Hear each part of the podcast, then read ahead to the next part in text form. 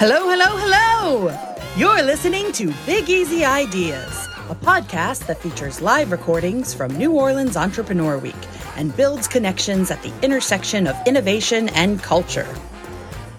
New Orleans Entrepreneur Week, or NOE as the locals like to call it, is an annual event across the city of New Orleans every March and is a celebration of startups, innovation, entrepreneurship, and what's next.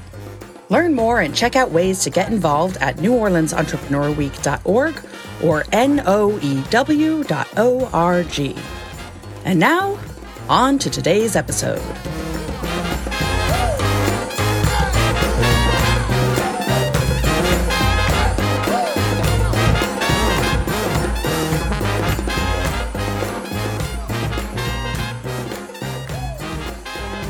Hello, and welcome back to Big Easy Ideas. I'm your host for this season, Valeria Lee, Strategic Marketing Associate at The Idea Village. In this episode, you'll have the opportunity to get to know Greg Tillery, the founder and CEO of a local favorite, We Dat Chicken and Shrimp. From starting a food truck to opening his restaurant on the bustling Canal Street in the vibrant city of New Orleans, Greg has successfully scaled from one brick and mortar location to multiple restaurants around the region, including a branch within the University of Alabama's campus. Despite the challenges posed by the pandemic, Greg's restaurant not only survived but thrived, leading him to expand his business to include products such as We Dat seasonings, which are now sold in grocery stores across the Gulf Coast. To kick off this episode, you'll hear Kenny Welcome, Vice President of JP Morgan Bank, introduce Greg, and then they'll dive straight into Greg's entrepreneurial journey, covering topics from starting up, scaling up, and surviving a pandemic. Before we delve into the heart of it, we want to express our gratitude to JP Morgan Chase for being our title sponsor at NOE 2023 and being an amazing strategic partner in bringing this conversation to the NOE stage and now here on Big Easy Ideas.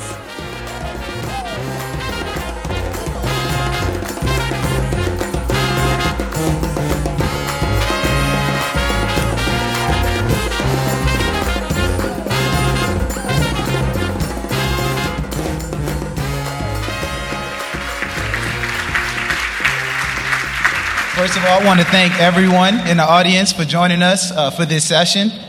Um, Greg, it's an honor to be on this stage with you. We're going to talk about obviously how successful you are as a business owner, but most importantly, I want to know just how much of an incredible human being you are first and foremost. So again, it's an honor. I'm going to go ahead and get started with your bio. So we have entrepreneur, innovator, visionary, leader.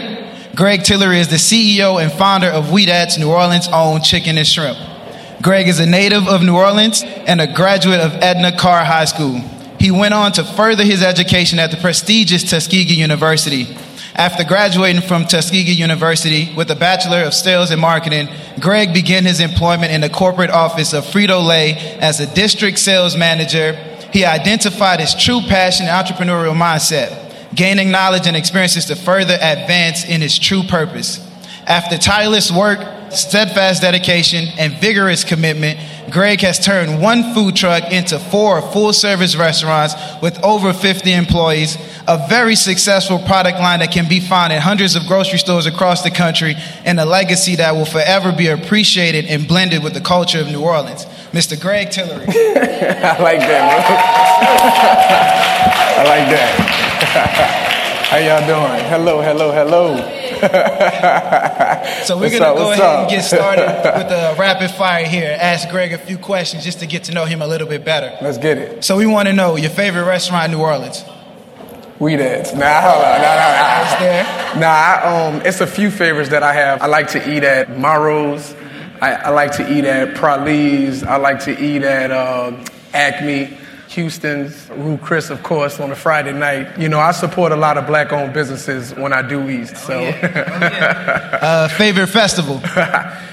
Hey, it's a lot of favorites. I mean, you got to shout them all out. I don't know. If we're gonna have to go with Essence Fest. I mean, but I'm yeah, it's coming up. But I mean, French Quarter Fest, Jazz Fest. I'm from the Seventh Ward, so we used to sit on the porch my, on my grandfather's house and just listen to all of the bands and all of the music. So I say, Jazz Fest, French Quarter Fest, Fried Chicken Fest. Shout out to my boy Cleveland Spears, who's spearheading that. So, I mean, anything that brings the city of New Orleans together, man, I'm all for it. So I love them all, bro. Yes, sir. Uh, crawfish or oysters?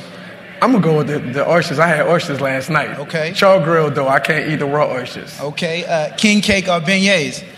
And I love king cake, dog. I love Mardi Gras. Mardi Gras is one of my favorite times of the year besides Christmas.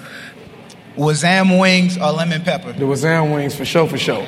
But you gotta try that garlic parmesan, man. That garlic parmesan is off the chain. But the Wazam wings, shout out to my sister, uh, Super Scent, uh, who owns the Crayon Case, who's another serial entrepreneur who's doing some amazing things. And that's who I actually named the wings after 10 years ago when, you know, before she did the Crayon Case, just wanted to name it after because she was one of my biggest supporters. So I'm a wing guy. I need to know flats or drums? You, you know, you know what, bro? It's a it's a debate across the world. You know, so you're you're a wing guy, you're a wing connoisseur like I am. I mean, I love the flat because I'm just one of them. You know, the the drum you got to take your time with it, but you know, I don't really have a preference, man. As long as you know it's it's fried good, it's sauced up good, you're seasoned good, I'm I'm good to go and football or basketball? Oh man, you know, I mean, everybody know I love the Saints, but everybody know I love the Pels more than anything. So, so that, shout out to them Pelicans. So that answers the Saints or yeah. Pelicans question. nah, but I, but but hey, Cam Jordan, Michael Thomas, you know, I done got a chance to feed a lot of them boys a lot of times. You know, they support me to, at the restaurant. You know, they come in the restaurant, they DoorDash or Uber Eats from the, the restaurants. Uh, shout out to Demario Davis. We do his uh, annual uh, community service event that he's been doing, uh, dealing with the Davises for like the last three years now. So anything dealing with the city and like I said again, bringing people together, I'm all for it. So you know, I want the Saints to win. When they say who that, they say We Dat. You know what I'm saying? So you know, I'm I'm both, but you know, I'm, I'm a season ticket holder for the Pelicans and, and it's floor seats at it. right right by the bench. But you know, it's it's been some great relationships that's been developed with those guys, and I'm very proud of them. Well, I love to hear that, man. So let's go ahead and get into it. So tell us about your journey as an entrepreneur in the restaurant industry. What and who inspired your passion to serve? Like Kenny said, which I mean, y'all gotta understand this guy right here. This is an amazing guy. Me and him been friends for a very, very long time. Second of all, my journey, Kenny said, I started with Frito Lay PepsiCo as a whole did a company-wide layoff. Um, the short end of it, they didn't lay me off because I was at the bottom of the food chain. I was a district sales manager, but I wasn't making but $56,000 a year.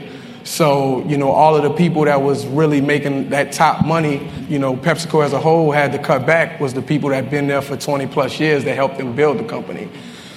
So when that happened and I seen people around me being affected, it was like something that just kind of triggered in my head like this is something I can't depend on somebody else to put food on my table. I wound up investing into a food truck that I knew absolutely zero about, but I just knew that I was good with people. I knew that I love eating. I love food. I'm a member of Kappa Alpha Psi fraternity at Tuskegee. So, like, when people say, well, what made you choose wings? Well, we used to go to Buffalo Wild Wings as a fraternity every Tuesday just to fellowship and bond. So, I, you know, I jumped into the food truck game and I really didn't, I had no complete idea what I was doing. The only cooking that I saw in the kitchen was my mom, my grandma, my grandmother. Rest in peace to my grandmother, Paulette Godfrey. We used to call her Pudding. Rest in peace to my grandmother and my grandfather, who actually served in Vietnam as a cook.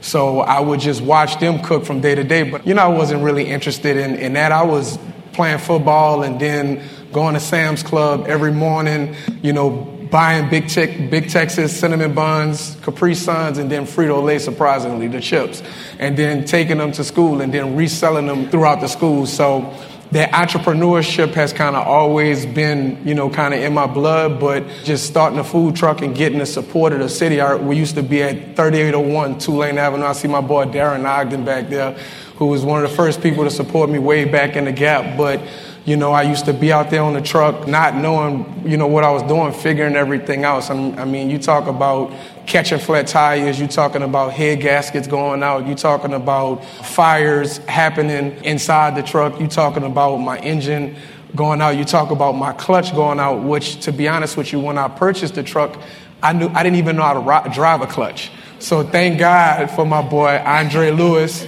my boy Michael Meredith, I remember catching a flat tire when we was coming from uh, Athens, uh, Alabama, when we purchased it.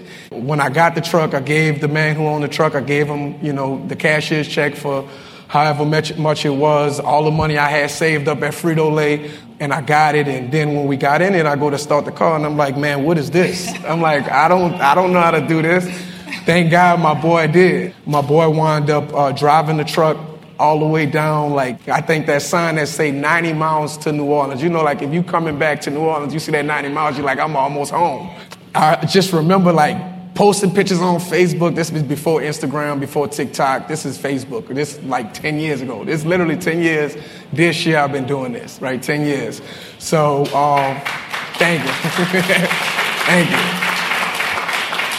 And I'm going to say this too, because I tell people this all the time. Sometimes it takes 10 years to get that one year that'll change your life. But we literally 90 miles outside of New Orleans, and I'm like, I see the truck, I see him going side to side to side. I'm like, man, what's going on? Because I'm driving behind him in the car. You know, I'm comfortable. He on a truck driving, because again, I didn't know how to drive clutch. So then I just see him pull on the side of the road.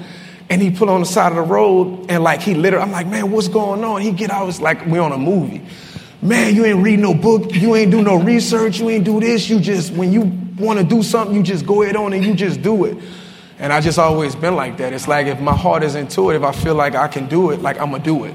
You know what I'm saying? So I just remember him just storming off. Like he went this way on the interstate, I went that way on the interstate.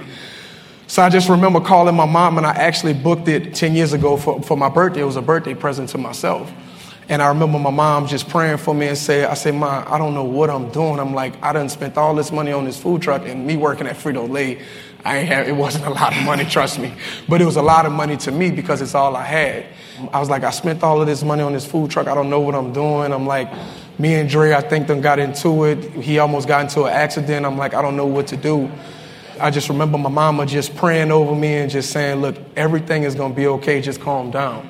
And I say, Mom, let me call you back. Dre coming back this way. He say, man, look, this is what we going to do. I'm going to teach you how to drive this truck on this interstate because he caught a flat tire. But by it being a double axle truck, it still had one tire on that side that I could drive. So I literally learned how to drive the food truck on the side of the interstate, waiting on the mechanic to come, going back and forth, back and forth. So once the mechanic came, he wound up fixing it. Then Dre was like, Look, I got it. We're going to get back to New Orleans. I said, No, I got it. So I wound up driving the food truck 90 miles to New Orleans and everywhere else because I'm a firm believer of everything happening exactly the way it's supposed to happen. But then going back to the original question that you, that you asked about the food truck, once we got on Tulane, because I was still working at Frito-Lay while I was on my food truck. Oh, wow. So uh, Monday through Fridays, I'm at Frito-Lay. So I was running that business along with on Thursday, Fridays, and Saturdays and Sundays getting on my food truck. So I was working nonstop until it got to a point where people was just like, man, where you gonna be at? Like on Sundays, like after whether it be the second line or it be a club or it be an event, they're like, where you gonna be at on Monday, man? I wanna come pull up and get some wings. And then it really was put on my mind. So I wound up one day just saying, you know what? Like, I'm just going to take a leap of faith and I'm going to step out. And I just told Frito Lay, like, thank you, but no thank you. Like, I'm about to get on this food truck. And I'm going to be honest with you, that was one of the scariest things I've ever done in my life. And then, you know, just with the love and support of the city, and man, by the grace of God, 3801, it was so many hits at that particular location that it was on Google as We Dat food truck. I knew that it was just time to get a brick and mortar and we can go go into that when you know I had 20 30 people waiting outside of my food truck waiting to get food. I come from very very humble beginnings and you know that's just kind of the journey from just that food truck to being on Canal Street, and then that's a whole nother story yeah, how I even got on Canal Street. Yeah, so we're gonna get into that. So let's let's rewind a little bit and let's talk 2020 and COVID. Not everyone knows this, but you made a very tough decision in March of 2020 to close all of your locations, and you actually kept them closed for the remainder of the year. Can you tell us your reasoning behind that decision? How did that impact your business? And looking back on that period in time, would you have done anything differently? I think it's a fantastic question, and I don't have a problem with answering it either. The sole reason why I closed my restaurants down in 2020 was because of Mayor Cantrell. First of all, I sat on her advisory board with a lot with some other small businesses in the city, and majority of the calls I really didn't say anything, but I seen a lot of people that was attacking her, and the people that COVID 19 was affecting was people in the African American community the most. So when they told me the statistics of like 70 to 80 percent of uh, the African American community was being affected and was being in the hospitals and been putting on ventilators and people passing away. I'm like, look, at that time, I had people in my own family that was working in the restaurant. So I made a financial decision that I just didn't want to be a part of the problem. And I sat on the phone and listened on these conference calls and listened to people tear into her and go at her about oh, we got to open up and we got bills to pay and we got this, we got that, we got this, got that. And I think this is probably one of the only times that I really, really like had something to say because I did a lot of listening. Was like, look, I got bills to pay too, but I don't want to be a part of the problem. And me keeping my doors open, people coming in and out of my restaurants, me having some of my family members that worked at my restaurants, I'm like, I just didn't want to be a problem it was a no brainer for me to close my restaurants, and that's the reason why I closed them down. Now, what people don't understand is, is that that financial burden didn't go away because I still had to pay back every landlord their money from the months that I was closed, and I was closed for eight months, which is a first mistake, me saying that I have a landlord because I shouldn't have a landlord, I should own the land. But it was a learning lesson for me and I wound up having to pay back all that money. And that was money just me digging in my pockets, digging in my pockets, like just paying them back. And I made sure I just paid them all back. So, you know, my sole reason for closing my restaurants is because I care about my city, I care about my people, I care about the community. And I felt like me keeping my doors open, I was going to be adding to the problem. So, you know, I mean, shout out to Mayor Cantrell. Like, she really saved a lot of lives in this city, whether people want to acknowledge it or not. You know, and I'm not up here, I'm not in politics and I'm not doing this. I just support people that care about people.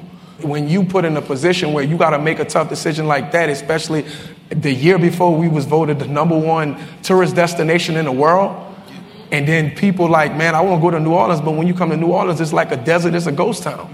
I mean, it was very, very tough for me. It was very, it was very, very difficult for me to do that, but I did it out of the strength and love of my, of, of my city, man, for the people, straight up.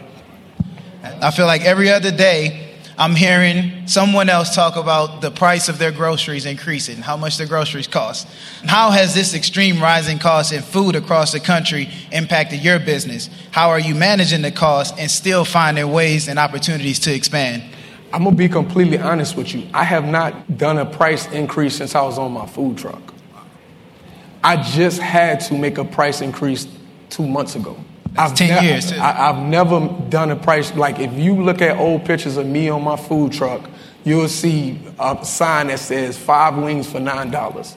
I understood my demographics. I understand the people that was coming in there that was struggling, that was supporting me, that was giving their last. So I didn't never want people to be like, dang, bro, why you going up on your prices?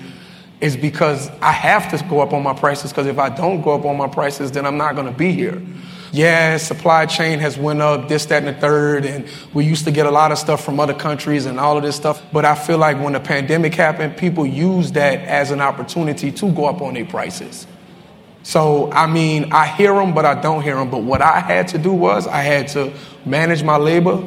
And if there's any restaurateurs in here, they understand you got to manage your labor. I had to cut back on my food costs. So, me carrying certain things on my menu that wasn't as profitable for me. And then, like, instead of me getting the Cadillac fry, like I always want to give the best quality of fries. Like I had to cut down from paying $60 a case on fries to maybe 30 or $40 a case on fries, just so I can still get that profit margin that I need to see to be able to pay my energy bill, which my energy bill run me three, $4,000 a month. You know, my overhead, I'm on Canal Street, my overhead, you know, to make sure that I'm able every Friday that people, when they check their direct deposit or they waiting for their check, I'm not playing with their money. So it's some, it was some months, man, where I, would, I wouldn't even make a profit, but I make sure all my people are straight. You know what I'm saying? But it's all a learning lesson to me is because I didn't grow up in a family that this was passed down to me. Everything about the restaurant industry, everything about the food truck, everything about the products that we selling in stores now, I had to learn that from the bottom up. And I made a lot of mistakes and I spent a lot of money, unnecessary money, but it's just that's my journey. That's the way he wants it to be. Like, cause I always say this all the time, man, humble don't stumble. So he'll never let me get too high, never let me get too low. He like to keep me just right in the middle. So you know, that's the different things and the different ways that I have been able to now see an increase because of the steps and the things that I, you know, had to do to be able to manage food costs, labor, all of that stuff to see the profit that I need. Okay. So I also want everyone to know, because uh, I mentioned in the bio that you don't just run a restaurant. You also have a very successful season and product line, and you're also talking about expanding the franchising. Can you tell us a little bit more about your product line and also talk a little bit more about your partnership with Rouse's? For sure, for sure. So before the pandemic happened, when I did shut down the restaurants, I was like, I got to do something because this is the way I take care of my mama. So it's the way I take care of my family. So I was like, you know what? I'm already in Rouse's. I know people are to stop eating out and they're to start going to the grocery stores. So me having that Frito Lay background, I'm like, you know what? I need to expand on my product line in Rouse's. So I've been in Rouse's for like the last, this going on four or five years. They have always been a supporter of me. You know, so I started off with two products, which is the garlic parmesan and the Creole seasoning. And during the pandemic, I mean, I worked harder during the pandemic than I did before the pandemic because I'm on a call, I'm on a phone 13, 14, 15 hours, like trying to make it happen with manufacturers, with you know label companies, with uh, food scientists, just trying to get recipes and all that stuff together. So now we currently, from the pandemic 2020, we got we have 16 products in the grocery stores that's on the shelf from uh, dirty rice to jambalaya to gumbo mixes to beignet mix to the fish fry that we just dropped to the Creole seasoning to the garlic parmesan to the to the Wazam buffalo sauce. It, it was a blessing in disguise. It's been a lot of heartache and pain. It's been a lot of tears shed behind closed doors. You know, I'm gonna be honest with you. Like where I was staying at, the apartment that I stayed at, it was like 700 square feet. And like when you work in 13, 14 hours and your window is like to the back of like a wall and you don't have no sunlight coming in there, feel like you, I was literally in hell. You know what I'm saying? But it was just grind time. It was go time. And it's still that way. I'm still, you come and We Dat, you're going to see me in the kitchen. I don't want to be in the front. I don't want to have a long conversation to talk, you know, which I love people, but I got to get these plates out. I got to make sure that, you know, we got a line of people. I tell my people every plate, every time, it's got to be right straight up because people doing their job by supporting us we got to do our job by making sure that everything is correct so so let's talk new projects tell us about your new location that's under construction on the campus of alabama university how did that opportunity come about and do you see college campuses as a unique target market for you in the future We Dat will be going on the university of alabama's campus and I'm not talking about on the outskirts of the campus. I'm not talking about down the street from the campus. I'm talking about on the strip of the University of Alabama's campus, which is one of the biggest colleges in the country. That came about because a good friend of mine was JaMychal Green, who plays for the Golden State Warriors right now. JaMychal Green just so happened to go to the University of Alabama. Yeah, the restaurant is looking absolutely amazing. It's literally about 150 feet away from the stadium. So it's like you being at the dome and then you walk in a block to Walk-On's. Uh, you walk in a block somewhere like that's how close we are uh, to Dave and Buster's. Like that's how close we are to the stadium. For sure, for sure, know that it's gonna and pray that it's gonna open up other opportunities for college universities. My university, Tuskegee University, being one of them, which I got a had a, got a, I got a chance to meet with the mayor and the provost of Tuskegee about doing just that. So I would love to go on LSU campus. I would love to go on Tulane's campus. Oh, you know, I would love to be on UNO's campus. I would love to be on Louisiana La Tech campus. I look, I'm putting in the work, I'm grinding, I'm in the trenches, and I'm just letting God do his thing, man. So we're gonna go ahead and wrap it up. All right. Mr. Greg Tillery.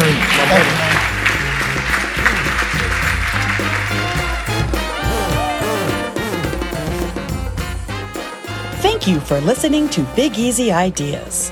Big Easy Ideas is produced by The Idea Village, a nonprofit accelerator that supports startups and cultivates entrepreneurial talent in New Orleans and the greater Gulf South region.